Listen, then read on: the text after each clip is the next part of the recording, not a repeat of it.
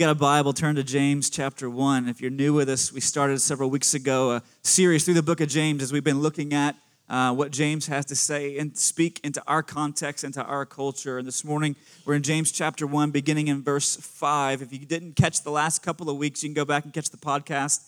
Uh, there on SoundCloud. You can find links to that and information about that in our worship guide, also on our website encourage you to go back and check that out and catch up to speed where we are. But we're in James chapter 1, beginning in verse 5.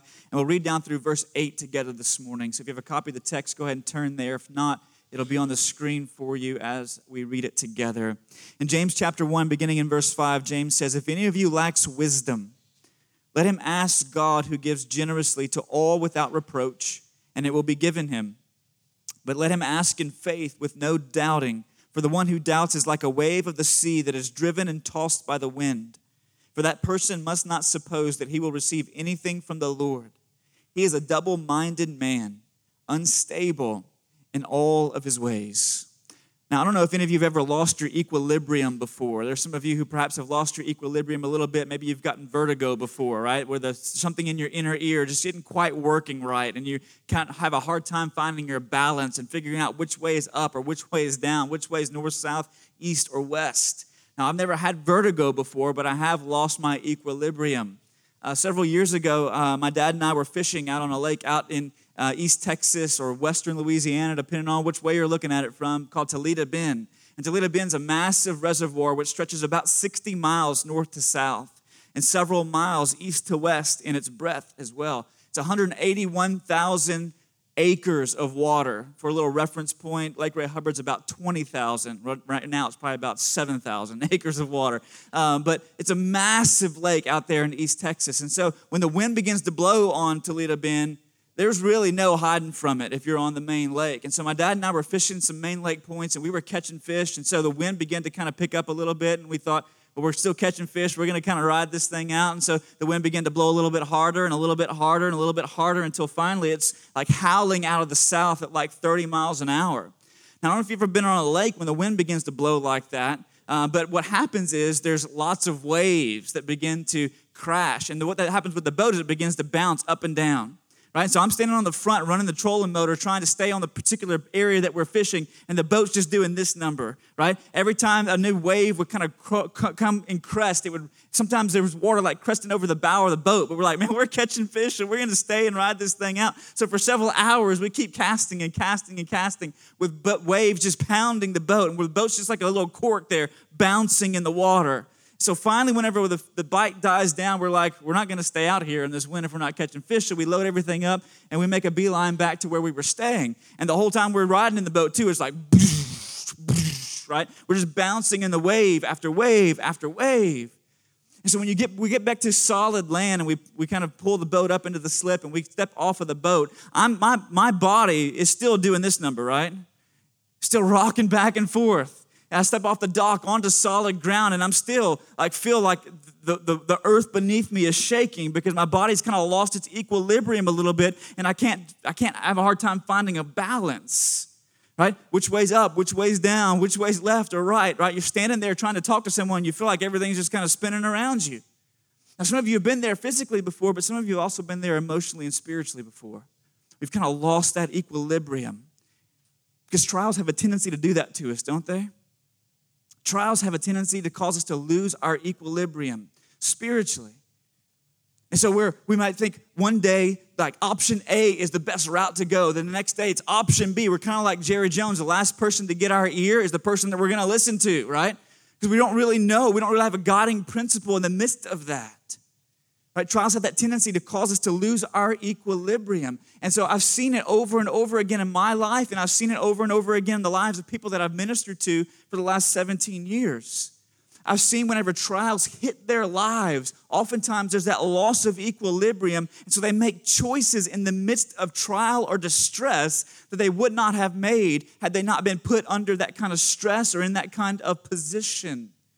And what I've found oftentimes is that when people make choices in the midst of trials or distress, they wind up oftentimes compounding their troubles right? In the financial world, there's such a thing called compound interest, right? So you make an investment, and, then, the, the, the, the interest that you earn on that investment is added to the principal, and then you earn interest on the new principal as it kind of compounds and continues to build and build and build. Or on the flip side, if you owe somebody something to a credit card company, right, and you're paying the credit card company, but you're not able to pay the credit card off, well, the new interest that they're earning on your principal gets added to your principal, then you pay interest on top of that. So it's compounding interest. And there are some people who, in the midst of trials, because they lose their equilibrium, they lose their equilibrium, they wind up compounding the troubles that they find themselves in. To where they might have had a trial at work and they're under a great deal of pressure or stress. And their boss is on their back or in their ear over and over every day. And so they come home, right? They come home with all this weight that they're carrying, and their, their wives and their children. I've known men, their wives and their children pay for it. Right? So they're under a trial in the office place in their vocation, but then it all of a sudden becomes compounded in the home because they are just acting like a, a, a jerk, okay, whenever they come home. And it gets compounded. In ministry, I've talked to, sat down across the table with somebody a couple of years ago who lost their job. Lost their job in the midst of a trial, right? Layoffs, get fired. They lost their job. And yet they were, they were earning, their earning potential before losing their job was in the six figures, well into the six figures. And so their family had a particular lifestyle that they were accustomed to. Now, whenever this individual lost his job and his income was literally slashed by about 80%, part of the problem was his wife did not adjust her lifestyle and spending habits to their new level of income. And so what happened was is they racked up about $125,000 worth of credit card debt right? In a trial and compounding troubles because we lose our equilibrium. Some of you have been there before. And you've seen trouble compounded in your life because of poor choices that you made when you lost your equilibrium in the midst of a trial. Now, when we read verse 5 of James chapter 1, and you try and connect it back to the previous context, and you go, why does James now move to talk about wisdom? He just said that whenever we're in trials, that God has a purpose in those to sanctify us and grow us and to mature us. And yet, when you come to verse 5, now he starts talking about wisdom. Why would he talk about wisdom now? And here's the reason because the thing that will sink you the fastest in the midst of a trial is if you lack wisdom. That will sink you the fastest. It will cause compounded troubles in your life when you lose your equilibrium unless you're acting wisely. And so James moves from this discussion of trials and he continues to kind of flow right on into this discussion of wisdom now in chapter 1, verses 5 and following. Because without wisdom in the midst of a trial, you're going to sink faster and farther. It's the one thing that you need the most. So, this morning, as we look at this text together, we want to consider what wisdom is. And then also, we're going to look and see there's a couple of kinds of wisdom that people try and operate with in the midst of trial. And then finally, we want to see how we get the kind of wisdom that James is talking about here. So, what is wisdom? What kinds of wisdom are there that we operate with in the midst of trial? And then, how do we get the one that James is talking about so that we don't sink faster and farther in the midst of whatever trial we might find ourselves in right now? So, what is wisdom? First of all, the Bible, when the Bible speaks of wisdom, it speaks of wisdom as basically this wisdom is applied knowledge. It's applied knowledge. When you look throughout the Bible, you can read this, the wisdom literature in the Old Testament. You can see the Proverbs or the Psalms or Ecclesiastes or Job. In fact, many people will look at the book of James and say that James is probably the closest thing to wisdom literature that we have in the New Testament. But whenever the Bible speaks of wisdom, it's most frequently driving at this issue that wisdom is applied knowledge. It has to do with doing what you know, right? Doing what you know. Now, one commentator talked about this and he said, look, it's not necessarily just having a knowledge of the Bible, although that's where it starts, but then wisdom, knowledge crosses over to wisdom when you say, here's what I know to be true, here's what I know God has said, and then you begin to act and reorient your life around what you know to be true and what you know God has said. That's wisdom. It's one thing to say somebody knows the Bible really well and they can cite all kinds of verses. It's another thing to say that someone's very wise because they're taking those things that they know and they're actually implementing them in their lives and their lives are changing accordingly. That's wisdom. Listen, I went to seminary with guys who knew the Greek and the Hebrew a whole lot better than I did. A whole lot better than I did. And I went to seminary with guys who knew the Bible backwards and forwards. And I went to seminary with guys who were much better communicators. And yet they disqualified themselves from graduation or from ministry because they did not live in accordance with what they knew. Right? It's one thing to know the Bible really well, it's another thing to live what you know.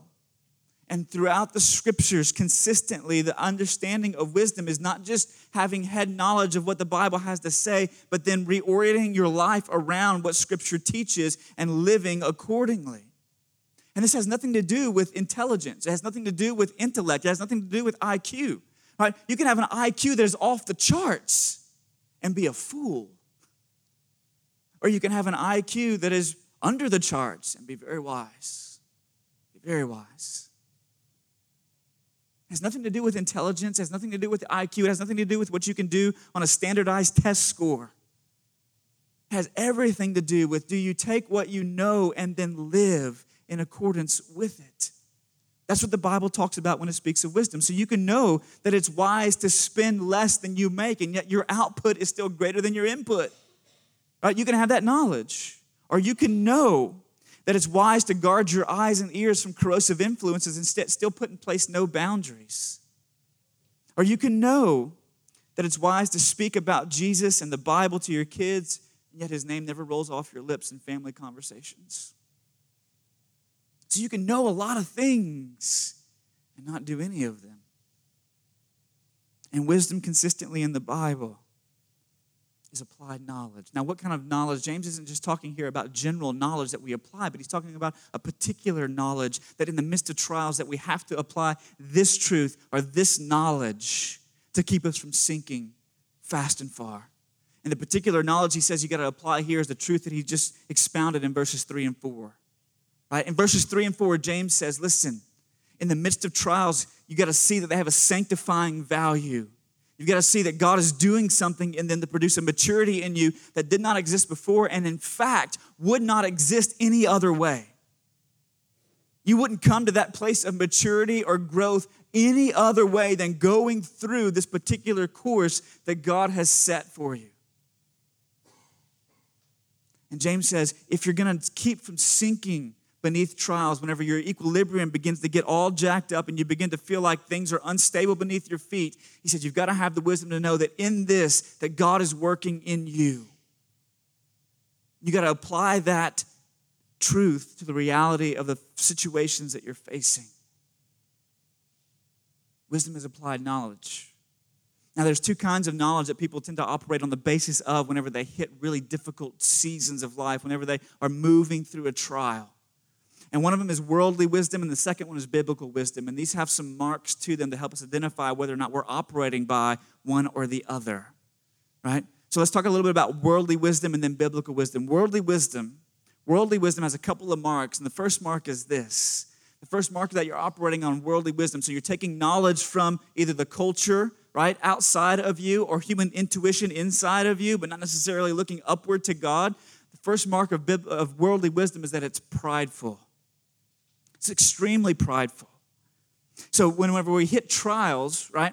When we hit trials because of that prideful um, foundation that we're operating off of because of worldly wisdom, we tend to think, right? Everything would be so much better in this world and in my life if I were in charge. Right? Because I know better. I know better. I know how things should work out for me.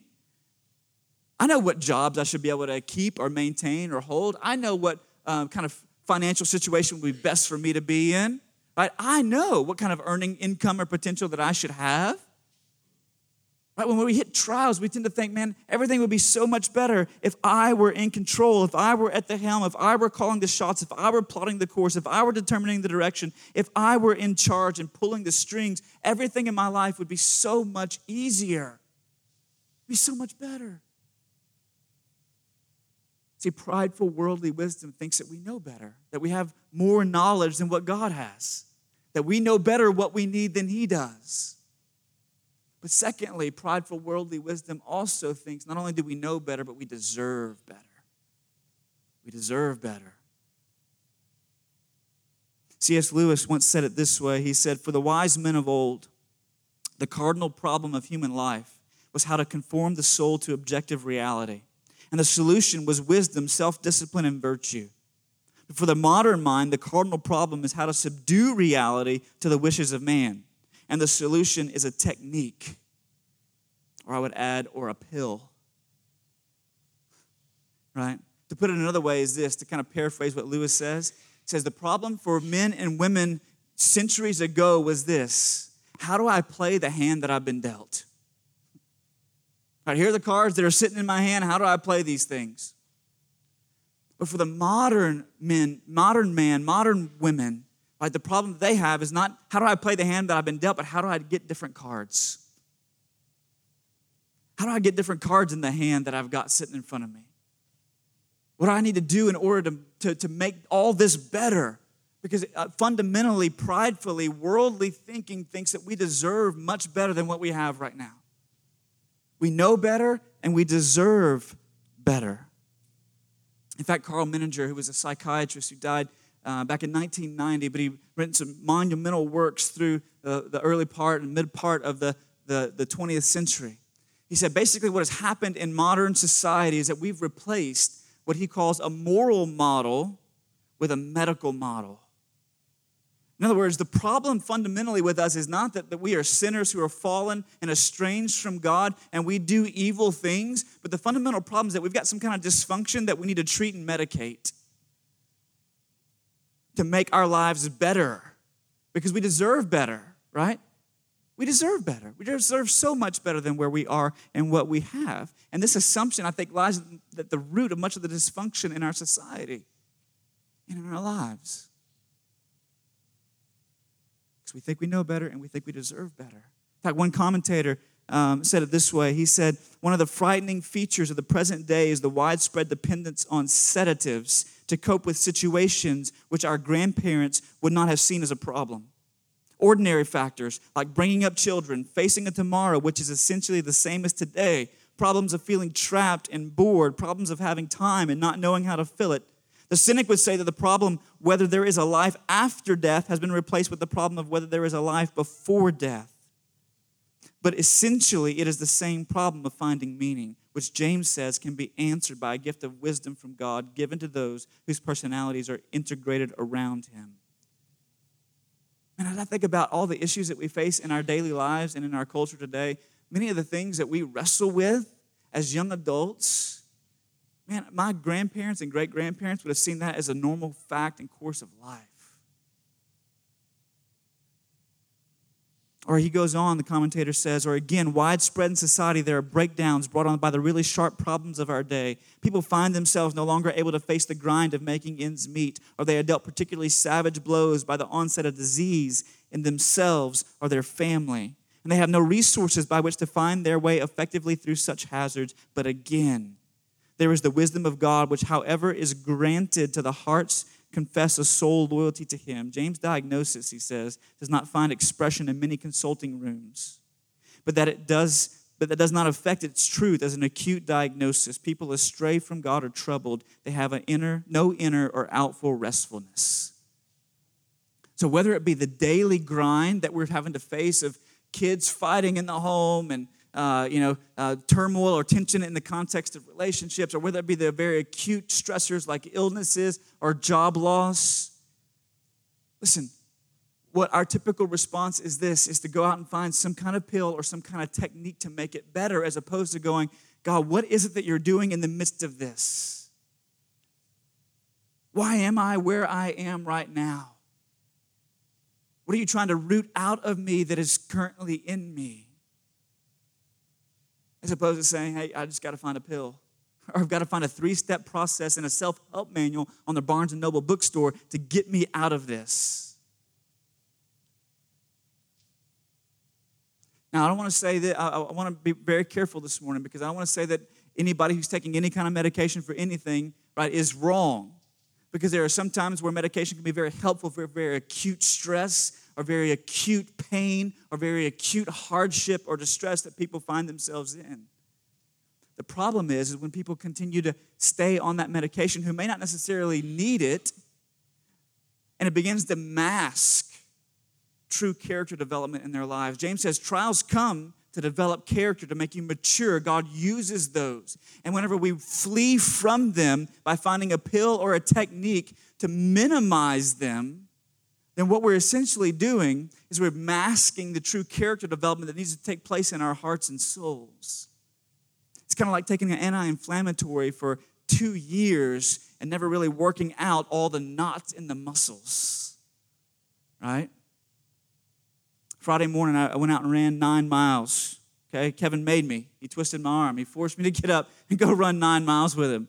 Um, immediately following that run, um, I went to a, place here in Rockwall called Airrosti. Now, Airrosti is a soft tissue therapy uh, clinic where they work through all the knots and adhesions that develop in your muscles over time because um, probably because I didn't take care of myself very well. All right. And so um, I'm laying on the table there, and the doctor's working on me. I'm laying face down on this table, and we're having conversations about you know all kinds of things going on in life, like church and family, and um, her and her husband are expecting their first child, so we're talking about that. And we're laying there talking, and she's working on my calves and my Achilles area and around my heels and feet. And she's got her hand, and she's digging, man. I'm telling you, she's digging for gold. There must be gold buried in my lower legs because she was looking for it right? So she's running her fingers and her thumb all along my lower leg. And every time she would hit a knot or an adhesion, I'd be in the middle of a conversation. I'd be like, So, yeah, church, the other day we right? And so I'm kind of getting all worked up every time she hits something,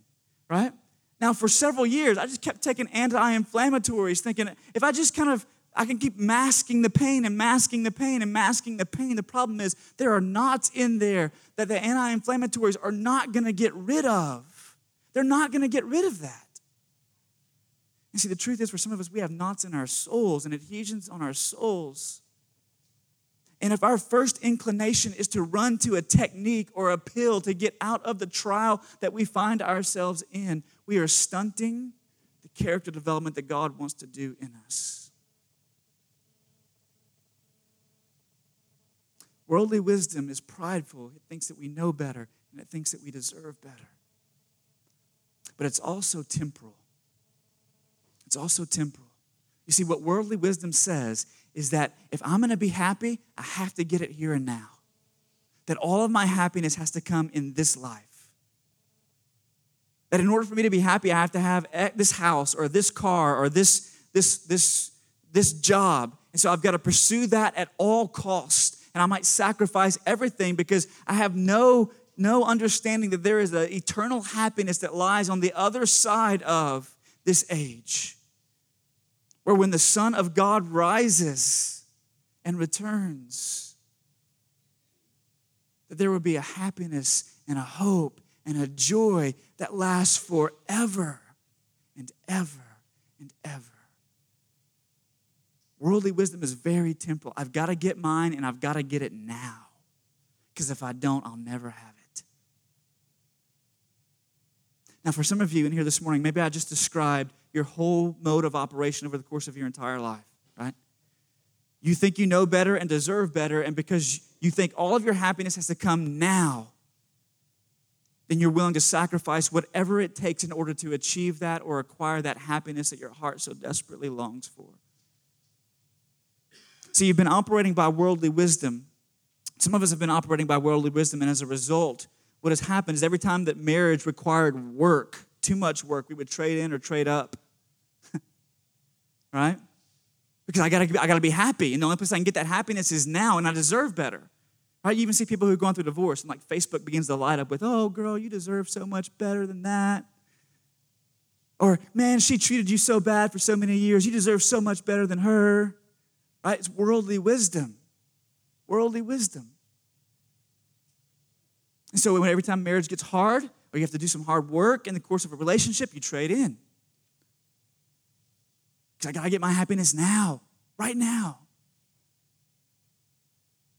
Or because you want that house or that car, right? You live with no financial margins. You're not gonna bless anybody else. And you're really kind of scared day to day because you're not sure if that paycheck, next paycheck's really gonna cover all of your expenses but I got to get my happiness now. You don't understand. I needed that house. I had to have that car. I had to make that purchase. Why? Because I want it here and now, and there's no other place that I'm going to get it. And I deserve it. And my life would be so much better with it because I know better. See, some of us, that's the whole course of our lives. We've been operating according to worldly wisdom. But James says there's another way. There's a biblical wisdom. And whereas worldly wisdom is very prideful and very temporal, biblical wisdom, biblical wisdom is very humble. One of the marks of biblical wisdom is it's humble. In other words, it recognizes I'm a fool. I don't really know any better. I don't really know any better. And, and quite honestly, I don't deserve better. I don't deserve better.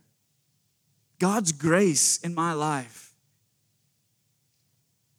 God's grace in my life really is, I don't even deserve that to have a relationship with God through Jesus Christ. I don't deserve that. I don't deserve to have any of the material blessings that God may have has have given me over the course of my life. I don't deserve better. I don't know any better. God knows better, and I deserve very little, but he is very gracious and he gives.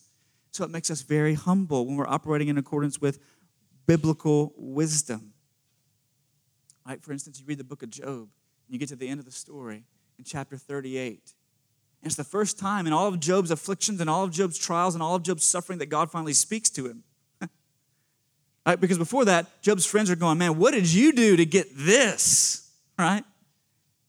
And Job's like, I didn't do anything. I'm innocent.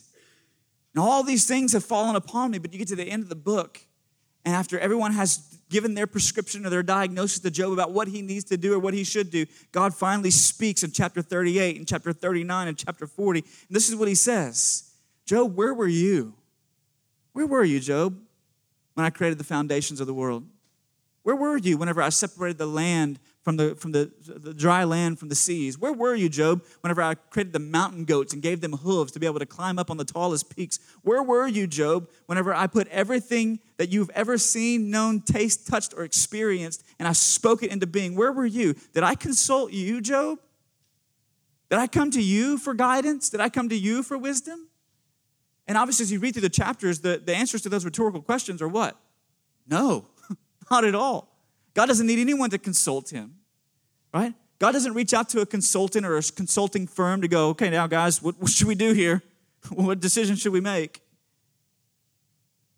He says, whenever I created, I did that out of my own wisdom, my own accord. And if us modern men and modern women would come to that realization that indeed God is wise and we are fools, we'd be operating by biblical wisdom. We'd be very humble and we would recognize I don't know any better than God knows. And quite honestly, I don't deserve any better than what God gives. But secondly, not only is biblical wisdom humble, but it's also hopeful. Because biblical wisdom recognizes this world is temporary. It's very temporary. Kind of like what uh, Abraham uh, or what the author of Hebrews says about Abraham in Hebrews chapter 11, beginning in verse 8. He says, By faith, Abraham obeyed when he was called out to a place that he would, was to receive as an inheritance. And he went out not knowing where he was going. By faith, he went to live in the land of promise as a foreign land, living in tents with Isaac and Jacob, heirs with him of the same promise. And here's why, verse 10 For he was looking forward to the city that has its foundations, whose designer and builder is God. Author of Hebrews says, even when Abraham went into the land of promise that God had given to his forefathers, that even there he lived in tents. Why? Because he was looking for something more. Something more glorious, something grander than that. In other words, he was looking beyond this life into the next. He was looking for that city that's described in Revelation that comes down out of heaven where God would make his dwelling place with man. He was looking for an eternal inheritance, not just a temporal one. And biblical wisdom is always looking beyond this age into the next. So it says, I don't have to get all of my happiness now. I don't have to get all of my fulfillment now because there's coming a day in which the heavens will part and Jesus will come back and every wrong will be made right. Every injustice will be overturned Every joy that I experienced here and now will be like an appetizer for the main course then and there. So, biblical wisdom, as opposed to worldly wisdom, worldly wisdom is prideful, biblical wisdom is humble. Worldly wisdom is temporal, biblical wisdom is hopeful. Which one are you building your life on? Do you think, I know better, I deserve better, I got to get it all now? Or do you go, I don't know any better than God knows, and quite honestly, I don't really deserve anything that He gives. It's all a gift of His grace. And I'm waiting for one day there to be great joy and satisfaction and happiness and hope as it's fulfilled and realized before my eyes. James says wisdom is applied knowledge, or wisdom is applied knowledge, and it's applied knowledge. And my hope is for myself and for the rest of us is that we would be building our lives on that platform and that foundation of biblical wisdom. But how do you get it? Third and final question How do you get this wisdom? How do you get it?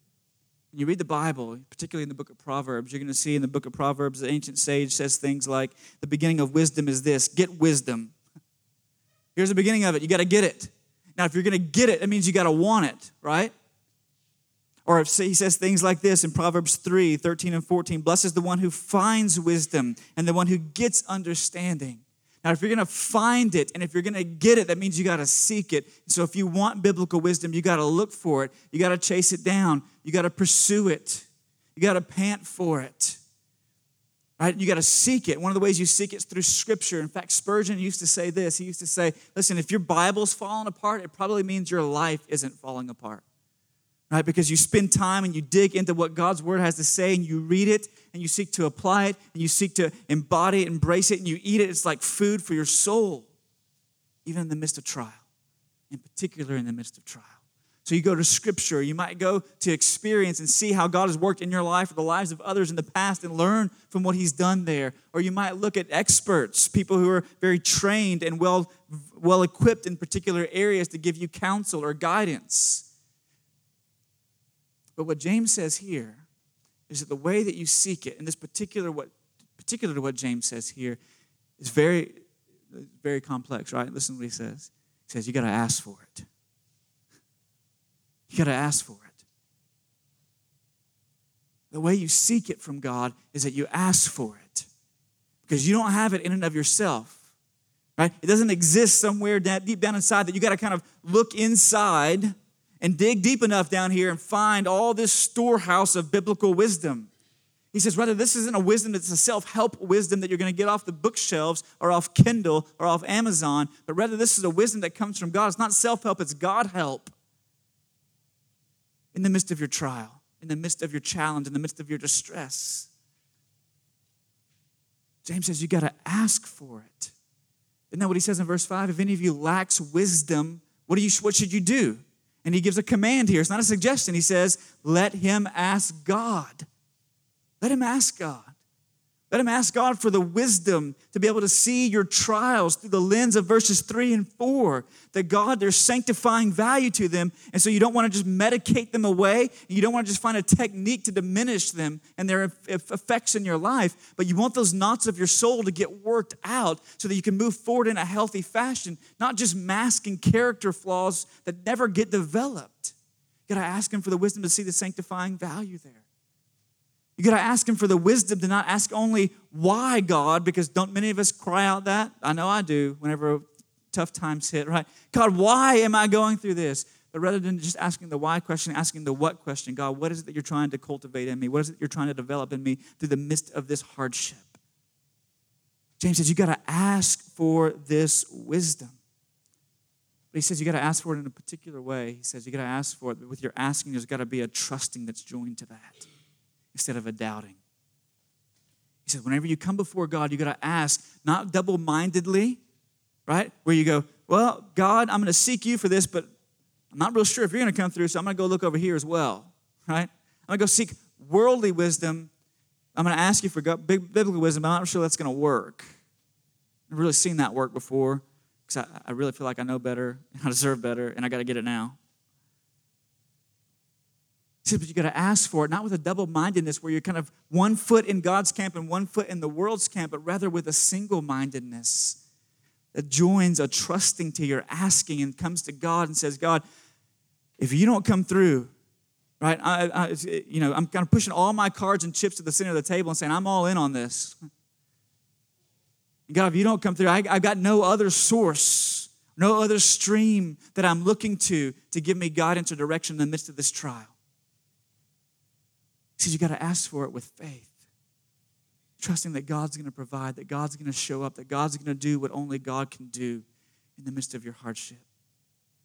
Are you asking for it? Are you asking for it? Not for the trial. None of us ask for the trials, right? But are you asking for wisdom in the midst of them? So that you wouldn't be like one who is tossed to and fro, who makes, you know, option A sounds really good today, option B sounds really good tomorrow, and option C sounds really good on Tuesday. And so on Tuesday, the last person to get your ear is the one that you go with, as opposed to what, how God is guiding and directing you to stay the course in the midst of it. so that you would not have this instability about your life. Rather, when, when, when, you, when people look at you, they would say, there's, there's, there's a foundation there, there is a rock there underneath their feet. Because you're trusting that God's going to show up and you're not looking anywhere else for the wisdom that you need. How can you be sure He's going to show up? James says you can be sure because He's generous and He's gracious and He's gentle. He says, Ask God who gives what? Generously without reproach. Take those in reverse order. God doesn't look down and go, You know what? I can't believe I got to come through for them again. I can't believe I got to show up again. I can't, I, I can't believe they can't figure this out one more time. Here they are again, banging on the door, asking for wisdom. I can't believe they can't figure it out. Or man, they just blew it. Do they remember what they did last week? I remember what they did last week. Do they remember what they did last week? And then withhold what we need. No, he gives without reproach, very gently. And he gives generously. In other words, he's not stingy in what he gives. He's going to provide enough wisdom for you to be able to navigate the trials that you are in right now, today, in this moment.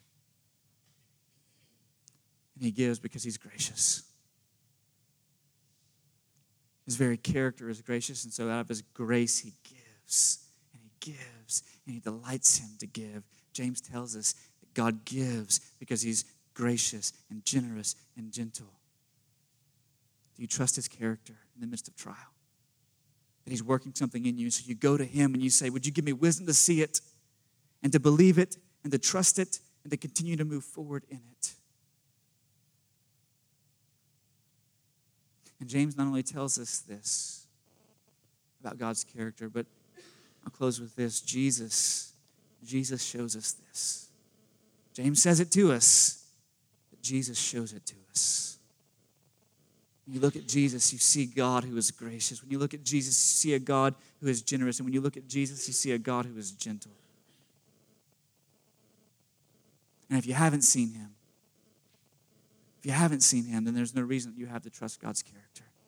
But if you have seen him, if you have seen him, you've seen his generosity, and you've seen his grace, and you've seen his gentleness, you have every reason in the world to trust God's character in the midst of this trial. So ask. Ask for wisdom. I want to give you an opportunity to do that this morning.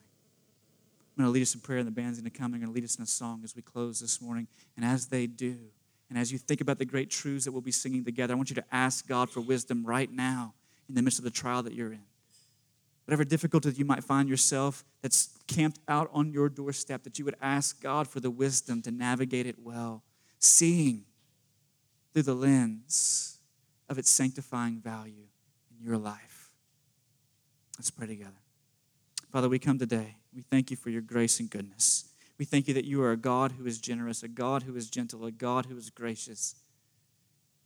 And Father, if you were not and had not shown that to us in your Son, the Lord Jesus, we would be adrift, tossed back and forth between waves that would push us in one direction one day and another the next. Because you have shown us and told us that you are indeed a God who is gentle and gracious and generous. We can trust your character and we can come to you even in the midst of trials that you have ordained in our lives to bring about the transformation of our character into the likeness of your Son. So may, we, may, you, may you give us the grace that we need to trust you, to trust your wisdom, a biblical wisdom that is humble, knowing that we don't know any better, knowing that we don't deserve any better, and knowing that this life is not all there is, but we're looking over the horizon to the age to come for the life that will be.